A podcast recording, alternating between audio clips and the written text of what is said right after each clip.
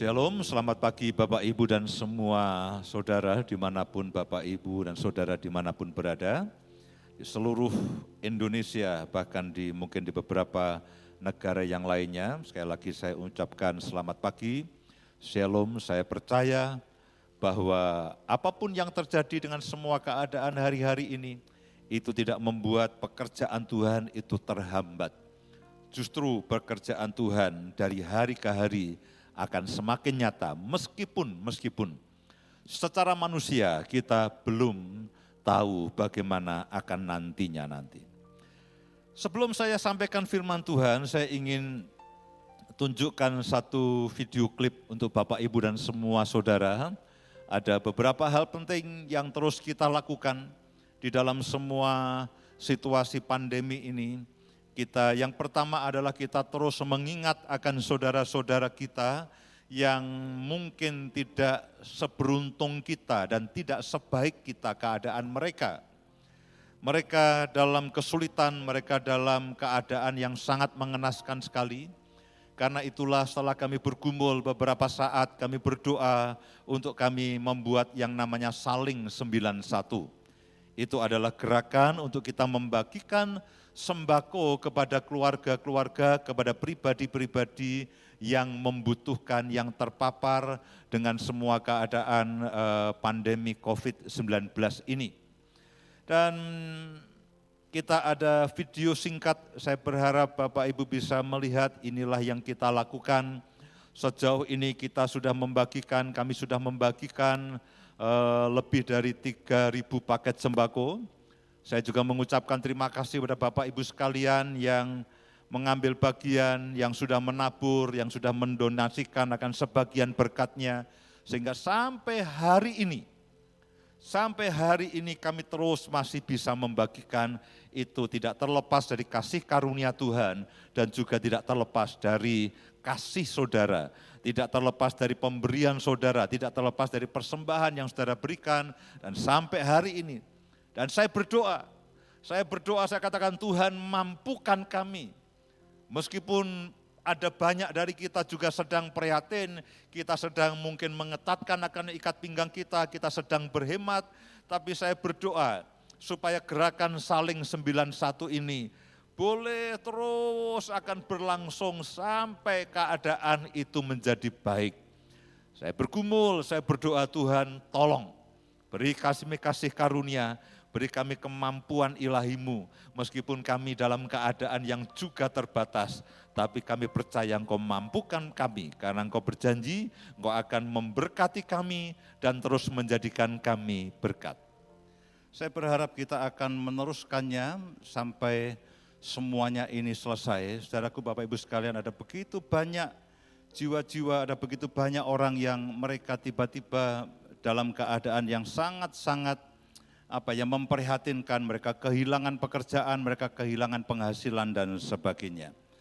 Karena itulah saya juga berharap Bapak Ibu sekalian semua saudara mari ambil bagian. Kita ada namanya gerakan yang disebut dengan sahabat saling 91. Itu yang berkomitmen untuk kita terus kita ambil bagian, berkomitmen untuk terus kita membantu setiap minggunya. Kemudian hal yang kedua yang ingin saya sampaikan adalah mengenai gerakan doa. Kita ada doa pemulihan sepenuhnya bangsa-bangsa. Bapak Ibu juga bisa ikuti lewat streaming baik eh, lewat YouTube maupun lewat radio yang ada. Setiap jam 6 pagi, jam 9 pagi, jam 12 siang, kemudian sore eh, ada yang jam 3 sore, ada yang jam 6 sore. Saudaraku itulah yang kita harus terus lakukan karena saya percaya hanya ketika kita berdoa bersama-sama supaya bangsa-bangsa kembali kepada Tuhan, supaya bangsa-bangsa datang kembali kepada Tuhan, mencari wajah Tuhan. Mereka merindukan akan Tuhan kembali. Kalau itu terjadi, hal itulah yang akan membuat pemulihan yang daripada Tuhan itu akan terjadi. Seperti yang ada di dalam dua Tawarikh pasal yang ketujuh, ayat yang ke-13 dan ayat yang ke-14. Mari lihat sama-sama, saya ingin ingatkan kepada Bapak, Ibu, dan semua saudara. supaya kita betul-betul ambil waktu untuk berdoa banyak-banyak. Sementara kita di rumah kita berdoa, kita berdoa, kita berdoa. Seperti yang ada di dalam dua Tawarikh pasal yang ketujuh ayat yang ke-13.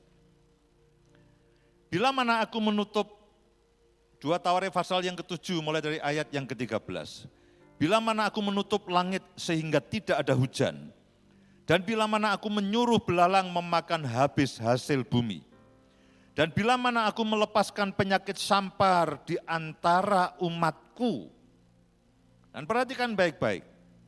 Ayat yang berikutnya, dan umatku yang atasnya namaku disebut. Jadi saudara dan saya akan sangat pegang peranan yang penting dan umatku, Alkitab mengatakan, firman Tuhan mengatakan, dan umatku yang atasnya nama Tuhan disebut, merendahkan diri. Berdoa, mencari wajah Tuhan. Berbalik dari jalan-jalan yang jahat, maka aku Tuhan akan mendengar dari surga dan mengampuni dosa mereka, serta memulihkan negeri mereka. Sekarang mataku terbuka dan telingaku menaruh perhatian kepada doa dari tempat ini. Saudaraku Bapak Ibu sekalian, kita berharap bahwa virus ini akan segera berakhir, pandemi ini akan segera berakhir. Sebagian mengatakan bulan Juni, bulan Juli, sebagian yang lainnya punya tanggal sendiri, punya perkiraan sendiri. Tentu kita semua berharap bahwa makin cepat akan makin bagus, uh, makin bagus kalau pandemi ini segera berakhir. Kita berharap Pak ini kita pengen segera berakhir. Cuman ada satu keadaan yang menentukan. Bukan masalah bulannya itu akan berakhir. Tapi Alkitab katakan kalau bangsa-bangsa itu kembali kepada Tuhan. Bangsa-bangsa kita umat Tuhan mencari wajah Tuhan kita minta ampun atas semua dosa kita, kita berbalik dari jalan kita yang jahat, kita merendahkan diri bersama-sama. Baru semuanya itu dikatakan, Tuhan akan mengampuni dosa mereka dan akan memulihkan keadaan mereka. Jadi pemulihan itu ada di tangan Tuhan. Tentu kita berdoa, kita mendukung semua upaya, semua usaha, para dokter, para perawat, para bapak-bapak, eh, para pejabat yang terus ada di gugus depan, gugus eh, tugas untuk memberantas akan virus ini. Kita dukung mereka, kita doakan mereka. Kita taat kepada pemerintah dengan semua protokol kesehatan. Kita ikuti apa yang menjadi strategi pemerintah untuk memutuskan akan wabah ini tapi kalau kita baca akan Alkitab dan baca akan firman Tuhan, sebetulnya yang bisa menghentikan semuanya ini adalah Tuhan sendiri. Dan kapan itu akan berhenti? Kapan itu akan berhenti? Bukan pada tanggal, bukan pada jam, bukan pada waktu, bukan pada tahun. Semuanya itu akan berhenti ketika situasinya itu juga berubah. Alkitab mengatakan ketika umatku berdoa merendahkan diri, menyadari bahwa semua ini akan berakhir kalau Tuhan kita datang kita minta belas kasihan Tuhan. Kalau bangsa-bangsa berbalik dari jalan mereka yang jahat, ada pertobatan orang mengandalkan kembali akan Tuhan, orang merendahkan diri, orang mencari wajah Tuhan dengan takut dan getar. Kalau semuanya itu dilakukan, dan keadaan akan bangsa-bangsa itu berbalik kepada Tuhan. Mereka berbalik dari jalan mereka yang jahat. Mereka tidak lagi mengandalkan akan kekuatannya sendiri. Mereka tidak lagi mengandalkan akan keuangannya sendiri. Mereka tidak lagi menjadi angkuh dan sombong. Mereka tidak lagi menjadi jumawa. Mereka betul-betul melunakkan hati Tuhan. Mereka minta belas kasihan Tuhan. Mereka bermohon kepada Tuhan. Mereka minta ampun. Mereka berbalik dari jalan mereka yang jahat. Nah situasi itu harus terjadi dulu. Makanya setiap kali saya berkata kepada teman-teman yang terus berdoa, doakan. Supaya ada pertobatan, doakan supaya ada eh, bangsa-bangsa itu kembali kepada Tuhan, berbalik dari jalan mereka yang jahat. Karena hanya ketika situasi itu terjadilah, Alkitab mengatakan Tuhan akan mengampuni dosa mereka Tuhan akan menghapus kesalahan mereka dan Tuhan akan memulihkan keadaan mereka. Sekali lagi, kita dukung pemerintah, kita dukung rumah sakit-rumah sakit, kita dukung para dokter, kita dukung para perawat dan semua petugas medis yang ada. Kita doakan mereka, karena mereka adalah garda terdepan dengan semua resikonya. Kita berdoa untuk mereka, supaya perlindungan Tuhan menyertai mereka. Tapi hal yang terpenting yang kita harus doakan adalah bangsa-bangsa harus kembali kepada Tuhan. Bangsa-bangsa harus bertobat. Bangsa-bangsa harus berbalik dari jalan mereka yang jahat. Karena kondisi itulah yang membuat Tuhan akan memulihkan akan keadaan mereka. Amin. Pagi hari ini saya akan sampaikan satu bagian firman Tuhan yang menarik dan sejujurnya bagian firman Tuhan yang akan saya sampaikan ini adalah dari pembacaan firman Tuhan Freedom Life selama dua hari ini.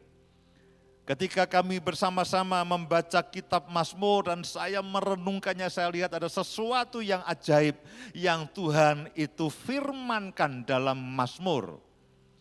Yang pertama adalah mari lihat sama-sama di dalam Mazmur pasal yang ke-33 ayat yang ke-10.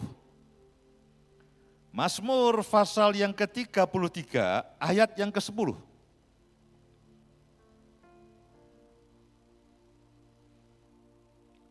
Ketika pagi hari tadi saya membaca akan pembacaan Freedom Life yaitu program membaca Alkitab setahun habis. Dan ketika saya membaca Mazmur 33 saya katakan Tuhan sebetulnya apa pun yang terjadi pada hari-hari ini, itu semua sudah ada di dalam firman-Mu. Semua sudah ada di dalam Mazmur ini. Mari lihat sama-sama di dalam Mazmur pasal yang ke-33, ayat yang ke-10. Tuhan menggagalkan rencana bangsa-bangsa. Terjemahan lain mengatakan dengan satu hembusan nafas dengan satu hembusan nafas, dia dapat menggagalkan segala rencana bangsa-bangsa yang melawan dia. Tuhan menggagalkan rencana bangsa-bangsa. Dia merencan meniadakan rancangan suku-suku bangsa. Dalam terjemahan lain dikatakan yang melawan akan Tuhan. Dan kalau kita baca ayat ini, itulah yang terjadi hari-hari ini. Tiba-tiba semua rencana, tiba-tiba semua planning yang dibuat oleh manusia, tiba-tiba berantakan semuanya. Dan kalau kita perhatikan begitu banyak yang sangat terhambat.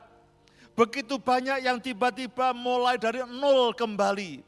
Semua seperti di reset, di restart ulang oleh Tuhan. Semua kembali kepada titik nol. Semua bahkan kembali, bahkan beberapa orang sampai kepada titik yang minus. Saya mendengar begitu banyak, puji Tuhan, kalau bisnis atau pekerjaan atau pelayanan Bapak Ibu sekalian masih berjalan itu puji Tuhan. Tapi saya juga banyak sekali mendengar bagaimana tiba-tiba orang kehilangan pekerjaannya. Bagaimana orang-orang bisa bisa tidak bisa makan, orang-orang tiba-tiba menjadi tidak bisa membayar listrik dan sebagainya. Lalu saya mendengar beberapa teman tiba-tiba di PHK. Sudah kerja bertahun-tahun, 5, 6, 10 tahun. Sejak perusahaan mulai kecil, mulai berkembang, dimulai dia sudah ada. Tapi ketika semua menjadi berkembang, sudah maju, tiba-tiba ketika ada wabah ini. Dalam waktu satu dua minggu tiba-tiba di PHK. Dan dia harus memulai dari nol. Biasanya dia punya penghasilan tetap, sekarang dia harus merintis sesuatu yang baru, mulai dari nol. Kita lihat negara-negara yang maju, yang seakan-akan pada waktu-waktu sebelumnya mereka adalah negara adidaya, mereka adalah negara adikuasa yang mereka dengan apa? Dengan bangga mereka mengatakan kami tidak terkalahkan, lihat uang kami demikian banyak, lihat teknologi kami demikian maju tapi tiba-tiba hanya dalam hitungan minggu, dalam hitungan bulan, semuanya menjadi berantakan. Ada begitu banyak yang tiba-tiba berhenti dan ada begitu banyak yang tiba-tiba mulai dari nol kembali. Tapi Alkitab sudah mencatat ribuan tahun yang lalu bahwa Tuhan itu punya kemampuan untuk menggagalkan dengan satu hembusan nafas. Rencana dari bangsa-bangsa yang menentang akan dia. Dan tiba-tiba hari-hari ini, begitu banyak yang tidak lagi punya pegangan akan hidup. Setiap orang dihantui dengan satu ketakutan, apakah saya akan terpapar atau tidak. Apakah saya akan tertular atau tidak. Tiba-tiba orang menjadi paranoid, menjadi ketakutan dengan segala sesuatunya. Saya tidak bisa menyalahkan karena kita ini ini virus, kita tidak bisa melihatnya, kita tidak bisa merasakannya dan kita tidak tahu dari mana kita bisa tertular. Yang kita bisa lakukan adalah kita menjaga diri kita, kita melakukan protokol kesehatan sebagai sebuah pencegahan, tapi sejujurnya di dalam hati setiap orang ada rasa takut yang sebelumnya tidak pernah ada. Orang yang punya uang mengatakan, aku tidak takut sakit penyakit. Aku bisa beli obat yang paling mahal. Aku bisa pergi ke rumah sakit yang paling bagus, yang paling modern. Aku bisa ke Singapura, bisa ke Malaysia. Tapi sekarang tidak bisa. Tiba-tiba semua orang menjadi seakan-akan bahwa hidupnya itu di ujung tanduk. Beberapa yang sudah merencanakan pekerjaan yang besar, beberapa yang sudah invest dengan satu pekerjaan yang besar, tiba-tiba semuanya berhenti. Beberapa teman katakan, Pak tolong doakan ini kalau berhenti lebih dari satu dua bulan atau lebih dari tiga bulan, habislah saya. Saya sudah terlanjur invest demikian banyak. Saya sudah terlanjur invest demikian besar. Beberapa harus pakai uang orang lain. Beberapa harus pakai uang bank. Tapi tiba-tiba semua berhenti. Dan kapan akan semua ber akan berakhir semuanya kita juga tidak tahu. Sebagian katakan puncaknya akan Juni dan Juli. Setelah itu terkendali. Puji Tuhan, saya berharap semua akan berlangsung dengan cepat. Tapi beberapa yang lainnya mengatakan kita akan terus seperti ini. Mungkin satu dua tahun lagi tidak akan ada lagi orang yang bisa kumpul-kumpul. Dan beberapa ahli mengatakan nanti setelah semua ini berakhir, dunia akan betul-betul diperbaharui. Jangan bermimpi bahwa semua akan kembali persis sebelum ini terjadi. Semua sedang ada di dalam perubahan dengan satu hembusan nafasnya. Tuhan menggagalkan rencana bangsa-bangsa. Yang menentang dia. Yang tidak punya takut akan dia. Yang dengan pongahnya, yang dengan congkaknya. Aku mengatakan aku bisa mengendalikan ini semuanya. Aku bisa berhasil, aku bisa melakukan apa pun yang aku mau. Dan tiba-tiba dengan satu hembusan nafas apa yang direncanakan manusia. Dengan semua kekuatan, dengan semua kekayaan, dengan semua kemampuannya. Itu tiba-tiba pus hilang. Ayat-ayat ini bagus.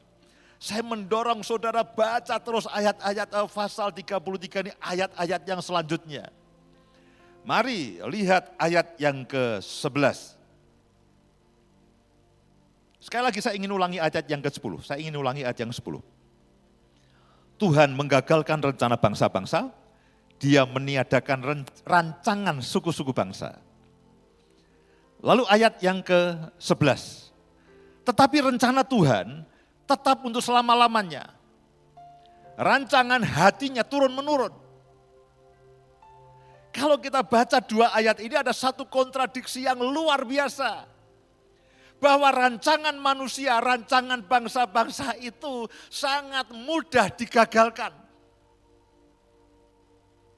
dengan keadaan apa pun sangat mudah digagalkan. Ada bencana, ada penyakit, ada wabah yang dengan sangat mudah itu menggagalkan rancangan akan bangsa-bangsa. Beberapa teman yang berencana menikah jadi aduh ini menikahnya bagaimana? Apakah menikah online saja, menikah jarak jauh? Beberapa mengatakan, wah ini malah ngirit, malah bagus.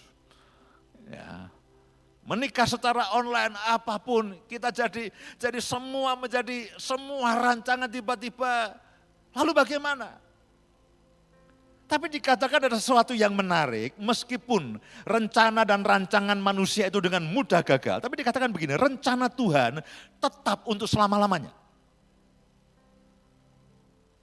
Jadi dalam situasi yang tidak menentu ini, yang meskipun orang mengatakan habislah kita. Orang mengatakan lihat ini gereja, apa yang bisa dilakukan, apa yang terjadi. Memang tiba-tiba kita menjadi gampang, lalu bagaimana ini semuanya? Tapi saya mau katakan bahwa rencana kekal Tuhan itu maaf. Tidak pernah terganggu, tidak pernah tergoyahkan oleh rancangan manusia sebaik apa pun. Karena rancangan manusia sebaik apa pun dikatakan dengan satu hembusan nafas, dia bisa digagalkan. Tetapi rancangan Tuhan itu tetap untuk selama-lamanya.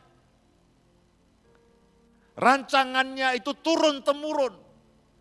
Jadi di satu sisi rencana dan rancangan manusia itu sangat mudah gagal. Di sisi yang lain itu rancangan Tuhan itu tetap untuk selama-lamanya. Amin.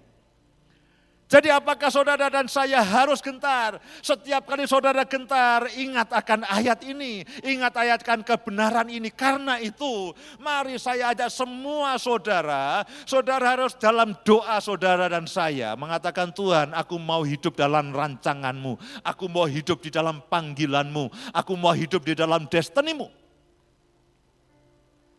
Oke, kita berdoa Tuhan tolong hentikan wabah ini. Para ahli juga mengatakan setelah wabah ini ada kemungkinan wabah yang lainnya. Kalau kita katakan Tuhan aku perlu makan untuk bulan depan. Doa yang bagus. Tuhan aku perlu penyediaan supranatural yang daripadamu. Tuhan aku perlu uh, pemeliharaan, jaminan pemeliharaanmu. Tentu kita akan berdoa untuk itu semuanya. Tapi ada satu doa yang penting yang saudara dan saya harus lakukan. Berdoa supaya rancangan Tuhan atas saudara dan saya, panggilan surgawinya, kodrat ilahinya, destiny yang sudah ditetapkan Tuhan atas saudara dan saya itu terus terjadi. Secara pikir banyak orang mengatakan, ah sekarang kacau. Bagaimana dengan gereja Tuhan, bagaimana dengan pelayanan? Saya katakan, oh semua akan berjalan seperti yang Tuhan mau meskipun tidak seperti yang kita pikirkan. Mungkin beberapa orang mengolok-olok, lihat tuh gereja, sekarang tidak bisa kebaktian, rasain.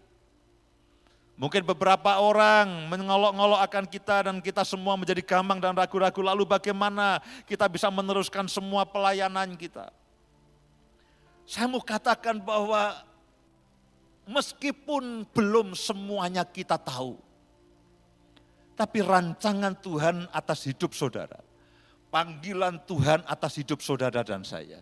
Rencana Tuhan atas bangsa-bangsa. Rencana dan rancangan Tuhan atas gerejanya. Itu tetap on the track.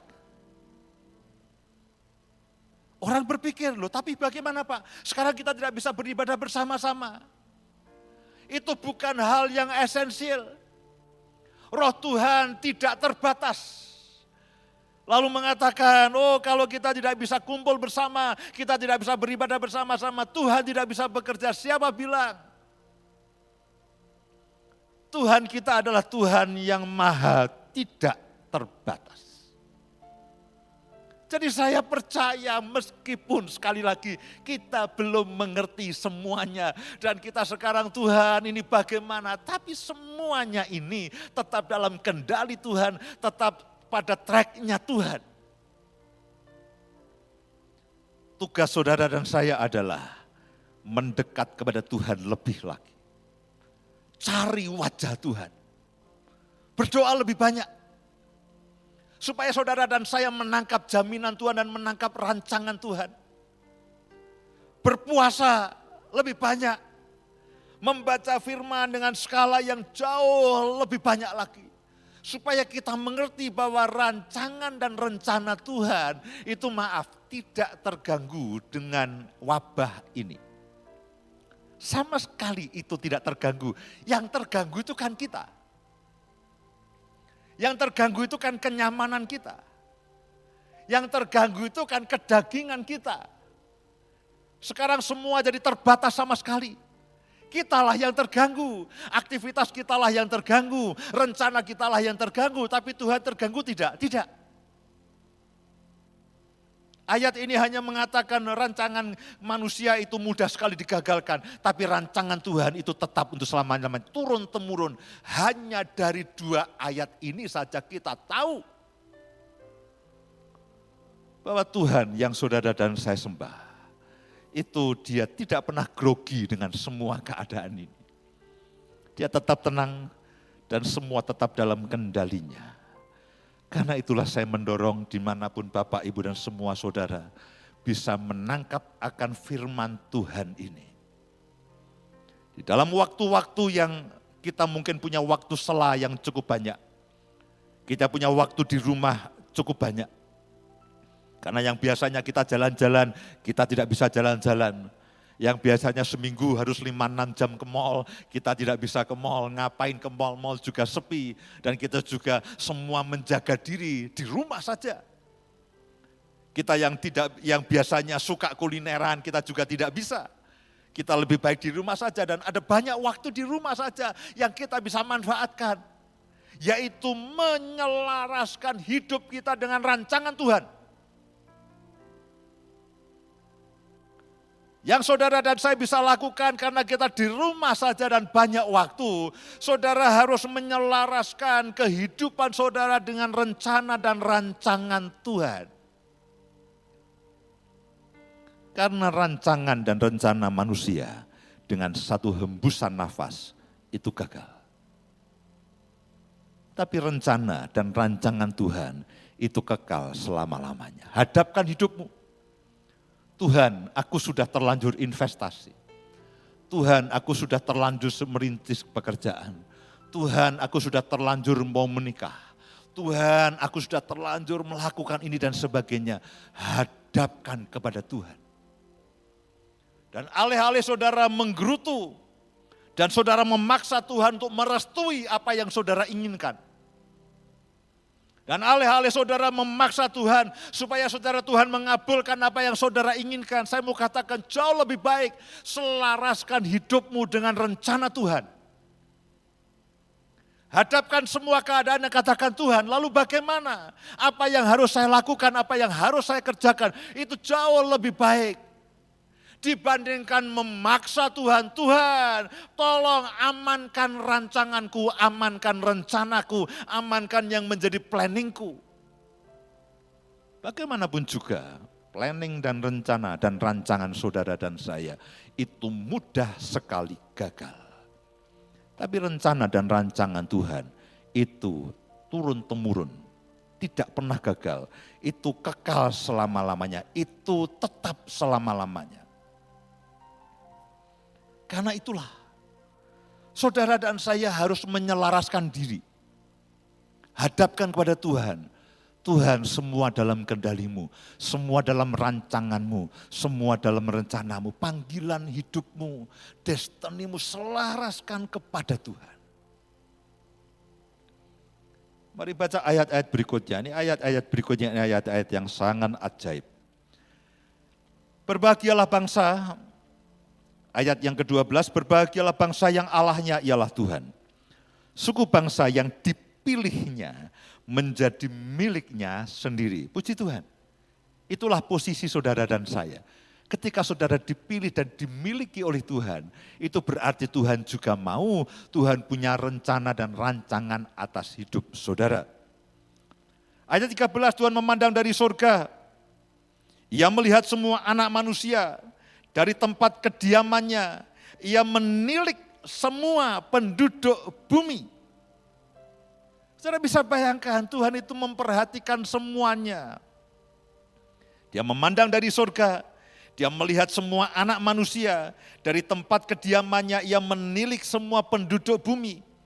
Dia yang membentuk hati mereka sekalian, yang memperhatikan segala pekerjaan mereka. Tuhan memperhatikan akan kehidupan saudara dan saya.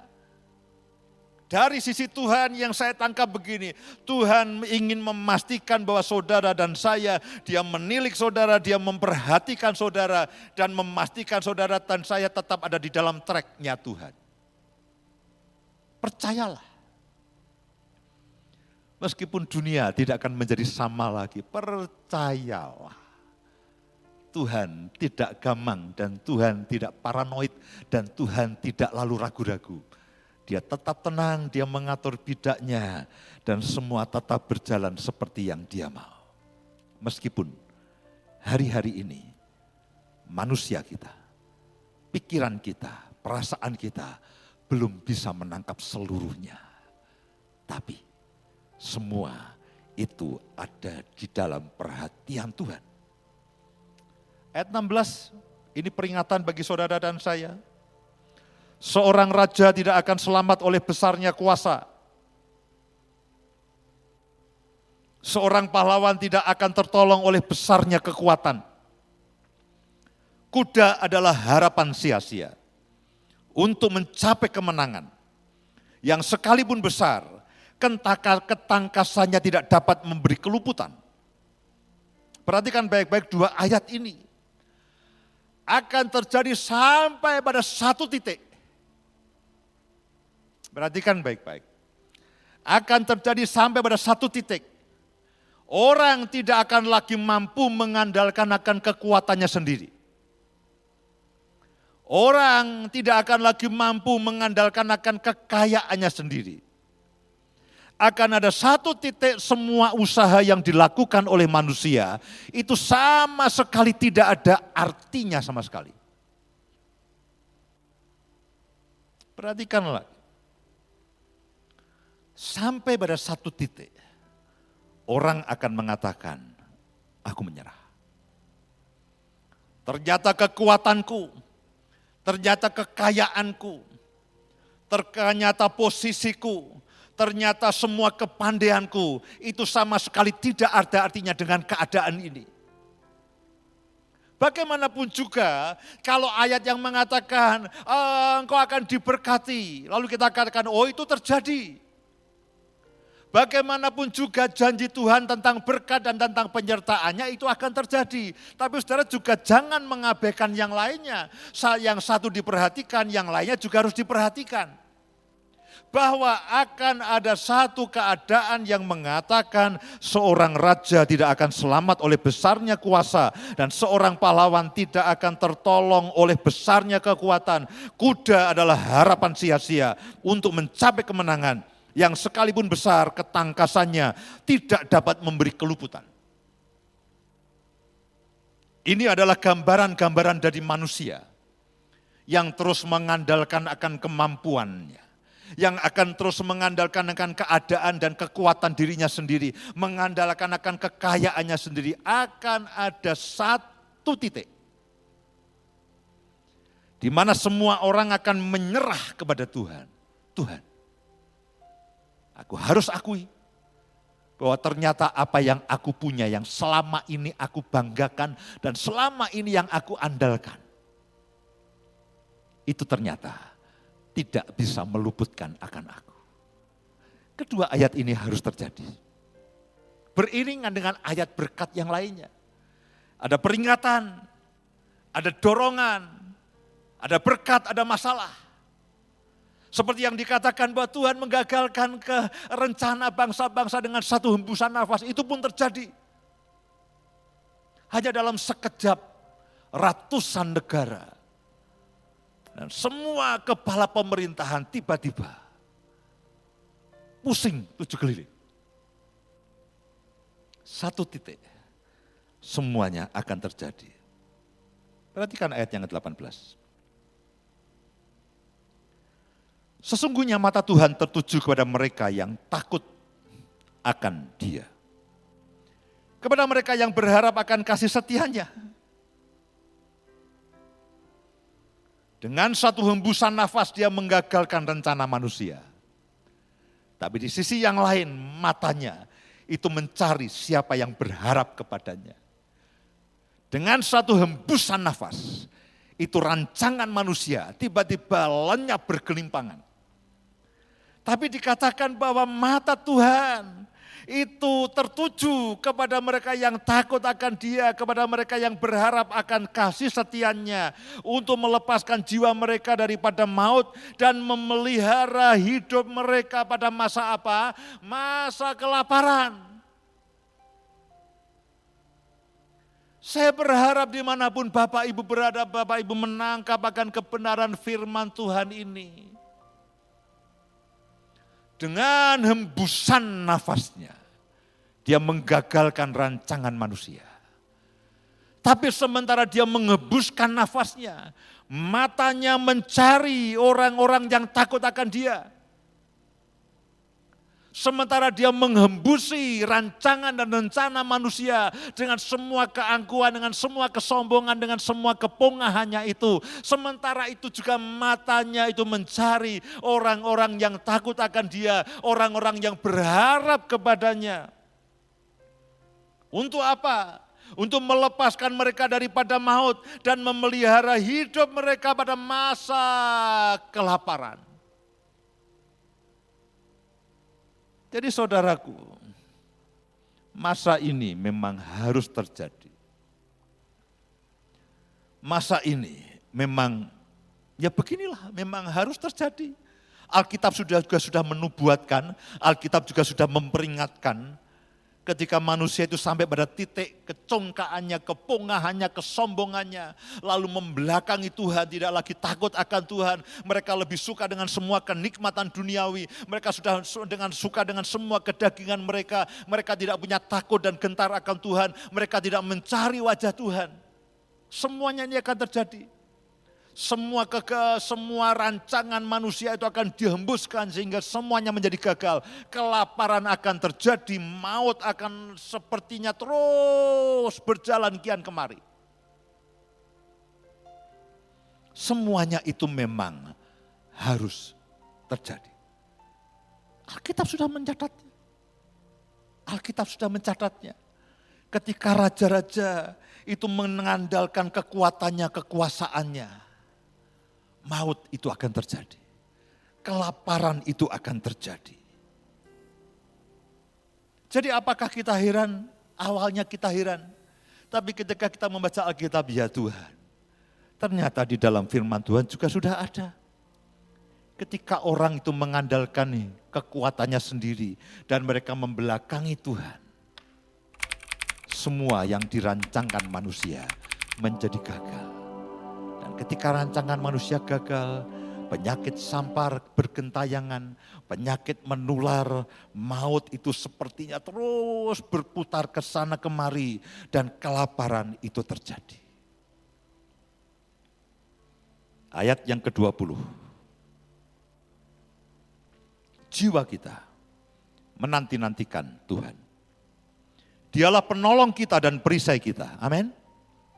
Jiwa saudara dan saya menanti-nantikan Tuhan dari hari ini. Dialah penolong kita dan perisai kita. Karena dia hati kita bersuka cita. Sebab kepada namanya yang kudus kita percaya. Kasih setiamu ya Tuhan. Kiranya menyertai kami seperti kami berharap kepadamu. Mari saya simpulkan dari semua yang kita baca pada pagi hari ini. Raja-raja mengandalkan akan kekuatan dan kekuasaannya. Para pahlawan mereka mengandalkan keterampilannya, mereka mengandalkan keperkasaannya. Itulah keadaan manusia pada akhir zaman mereka mengingkari akan Tuhan. Mereka mengingkari akan kekuatan Tuhan. Itulah keadaan yang terjadi di tengah-tengah bumi pada hari-hari ini.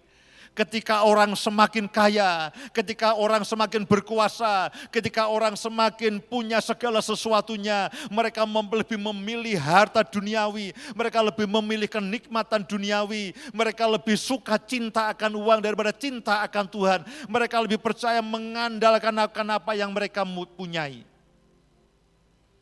Orang-orang mengatakan, aku tidak takut semuanya, aku punya uang, aku bisa beli segalanya. Mereka katakan aku bisa beli kesehatan, kalau perlu rumah sakit pun aku bisa beli. Semua obat di muka bumi juga aku bisa beli. Ketika raja-raja itu mengandalkan, ketika manusia mengandalkan kekuatannya sendiri dan mengingkari akan Tuhan dan membelakangi akan Tuhan, itulah yang akan terjadi.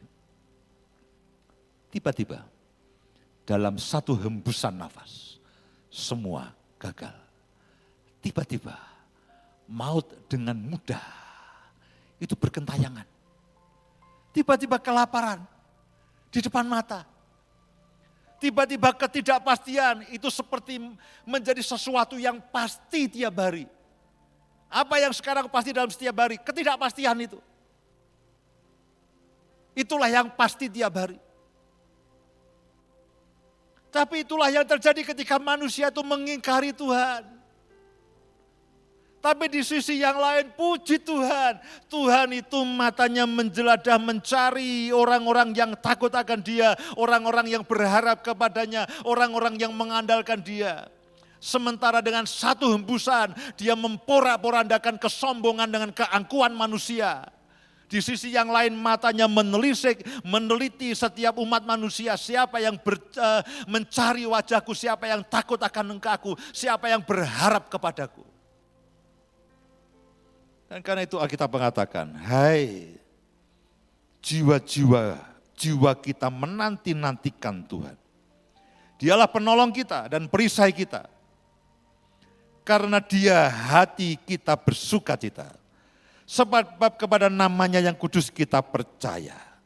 Kasih setiamu ya Tuhan, kiranya menyertai kami seperti kami berharap kepadamu. Kasih setia Tuhan bagaimanapun juga tidak pernah meninggalkan saudara dan saya. Seperti apa? Kita berharap kepada Tuhan. Ada satu ayat terakhir yang saya ingin bacakan untuk saudara dan saya. Itu ada di dalam Mazmur pasal yang ke-32. Ayat yang ke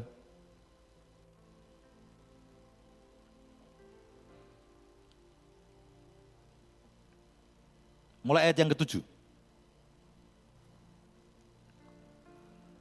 Mazmur 32 ayat yang ketujuh mulai. Engkaulah persembunyian bagiku terhadap kesesakan. Hari-hari ini adalah masa kesesakan. Engkaulah persembunyian bagiku terhadap kesesakan engkau menjaga aku. Engkau mengelilingi aku sehingga aku luput dan bersorak. Ini berbicara mengenai perlindungan Tuhan. Lalu ayat yang ke-8, tadi di awal saya sudah katakan begini, hari-hari ini seakan-akan semuanya dimulai dari nol kembali. Semua di restart kembali. Ada begitu banyak yang kehilangan pekerjaan, ada begitu banyak yang, Pak bagaimana dengan pekerjaan saya? Bagaimana dengan usaha saya? Bagaimana dengan dengan rumah makan saya? Bagaimana dengan pabrik saya dan sebagainya? Orang jadi tidak tahu lagi bagaimana lalu memulai kehidupannya lagi. Tapi ketika saya membaca di dalam ayat yang ke-8 ini ajaib saudaraku. Dikatakan begini, Aku Tuhan hendak mengajar dan menunjukkan kepadamu jalan yang harus kau tempuh. Aku hendak memberi nasihat, mataku tertuju kepadamu Kemarin pagi ketika saya membaca ayat ini dan saya merenungkan, saya katakan Tuhan, Engkaulah yang mengajar dan menasehatkan kami. Bagaimana kami melanjutkan akan kehidupan kami. Dan ketika saya terus terung renungkan, saya terus selidiki, lalu saya baca di dalam versi firman Allah yang hidup. Nah itu menarik sekali. Saya berharap ini bisa menjadi bekal bagi saudara untuk bagaimana saudara akan menjalin kehidupan di masa yang akan datang. Sementara semuanya sudah kebingungan, tidak tahu apa yang harus dilakukan, dan tidak tahu kapan semuanya ini berhenti. Tapi perhatikan baik-baik. Saya akan bacakan di dalam versi firman Allah yang hidup. Tuhan berkata, Aku Tuhan akan mengajar engkau. Jadi Tuhan akan mengajari kita. Tuhan akan membimbing kita. Seperti seorang guru mengajari akan muridnya. Tuhan berkata, aku akan mengajari engkau dan membimbing engkau sepanjang jalan yang baik bagi hidupmu. Kadang-kadang terjemahan yang lain itu menolong, memberi sisi yang berbeda, memberi pemahaman yang lebih utuh lagi. Dikatakan, aku akan mengajar engkau seperti guru mengajari muridnya. Kemudian membimbing engkau sepanjang jalan yang paling baik bagi hidupmu.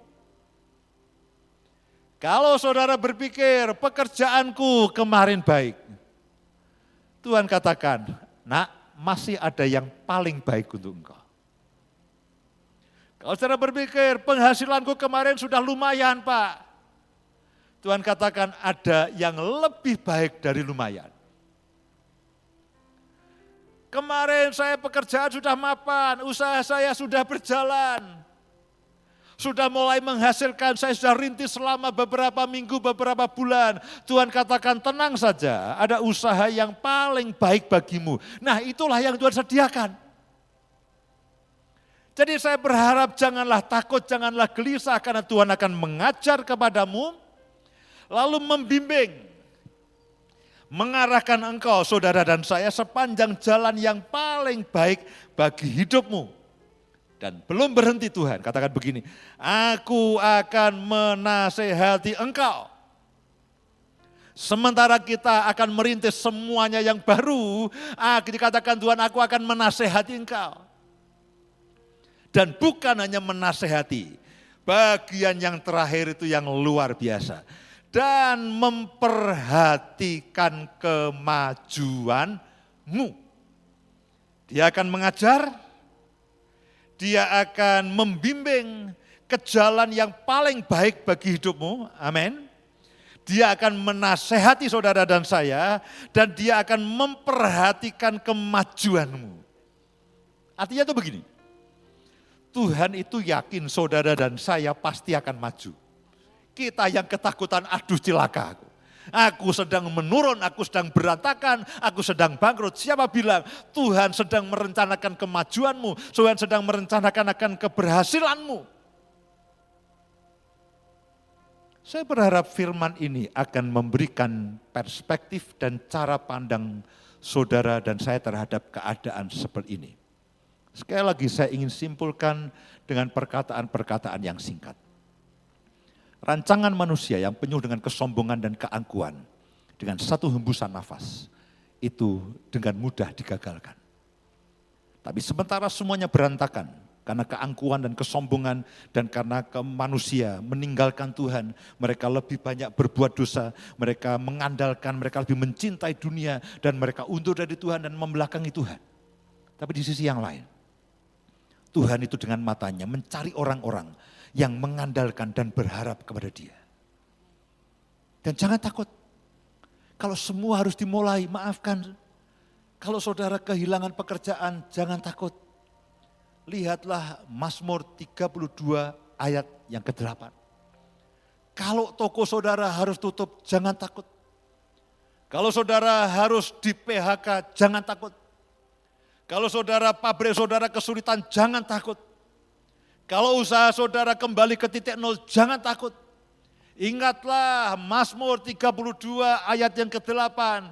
Kalau saudara bisa temukan di dalam versi firman Allah yang hidup, dia akan mengajari engkau, dia akan membimbing engkau, memberikan nasihat, membimbing engkau sepanjang jalan yang paling baik. Sekali lagi yang paling baik di depan, itu yang Tuhan sediakan kepada saudara dan saya. Dia akan menasehati. Setiap langkah dia akan menasehati dan dia akan memperhatikan setiap kemajuan kita. Amin. Demikian ibadah online Gereja Kristen Kemah Daud Yogyakarta. Jangan lupa untuk like, comment, share, dan subscribe channel kami. Sampai jumpa di ibadah online minggu depan. Tuhan Yesus memberkati.